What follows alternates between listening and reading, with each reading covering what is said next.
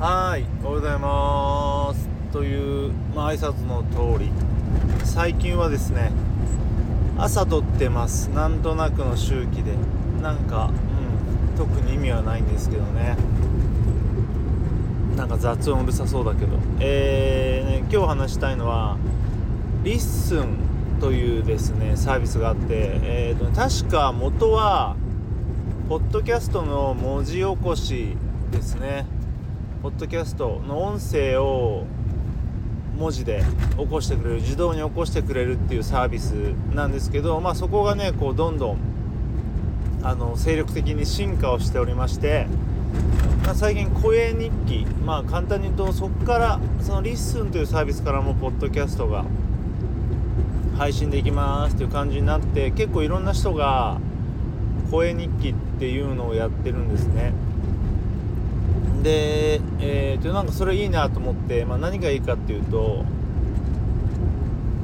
やっぱりこうポッドキャストっていうと、まあ、いわゆるネットラジオなんで割と、うん、なんかテーマを設けてねこれについて話しましょうみたいな感じになりがちなんですけど声日記っていうともうその名の通りですね。みんな本当にその日にあったことをいわゆるまあブログというかテキストにおける日記みたいなものを書いてやっぱそういうのっていいよなと思ってでなんかこう最近ちょくちょく聞きながらいいねと思ってでなんかほらやっぱり自分もやややろうかなみたいな思うんですけどでももう結局俺の場合はこの今喋ってるこいつが声日記みたいなとこあって自分は昔からそういう割とそういうスタイルだったんでえーと、あんまりあの何差別化できないなっていうのがあって、えー、迷ってますね。で割とその声日記の方って普段2人でやってるそう普段2人で番組やってる人が1人でやってますよみたいな体でやってるのが多いのでまあそれだったらねすごい差別化できていいんですけど普段から1人だとねあんまり声日記にするメリットというかあれがね違いがないんでねただあれなんですよねそのやっぱり思ったのがサービスごとに、えー、まあ、機能ももちろん違うんですけどやっぱやってる人というかいる人見る人聞く人が違うからやっぱそれで選ぶ時間あの選ぶ時代だよねっていうのがありまして例えば最近ちょっと前にはこの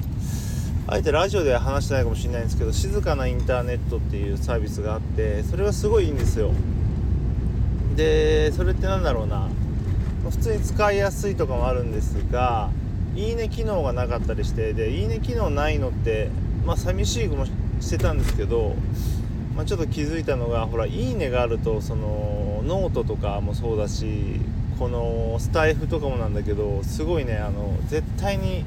中身を見たり聞いたりしてないんだけどちょっとビジネス的に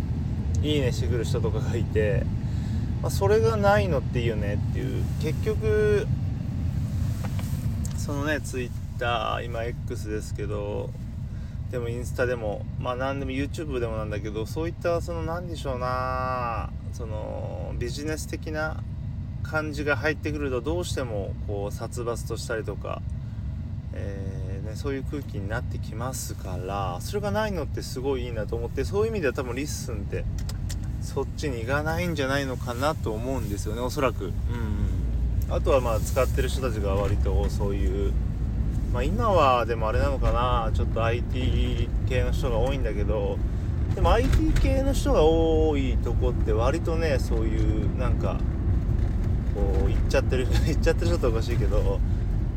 そういうねイケイケな人が入ってこない気がして、うん、いいのかなってこう話せば話すとちょっとやりたくなってきましたね。とりあえずま登録することはできるのでただあれなんですよね。このスタンド FM ってアプリで撮ってそのまま一発でボンって出せるんだけど声日記はどうやら iPhone のボイスメモで撮ってみたいなアップしてみたいな多分専用アプリがまだないのかな。ねでもなんかやっぱりアプリを作らないのもなんか理由があるんでしょうね。開発費とか。なのでまあとりあえずねすごい新しいサービスで面白そうだしね。何よりその空気感がいいのでねなんか今後はその空気感でさっきも言いましたけどいこうかなと。なんかあれらしいですからね。SNS でもブルースカイとかはすごい昔のツイッターみたいでいいらしいので、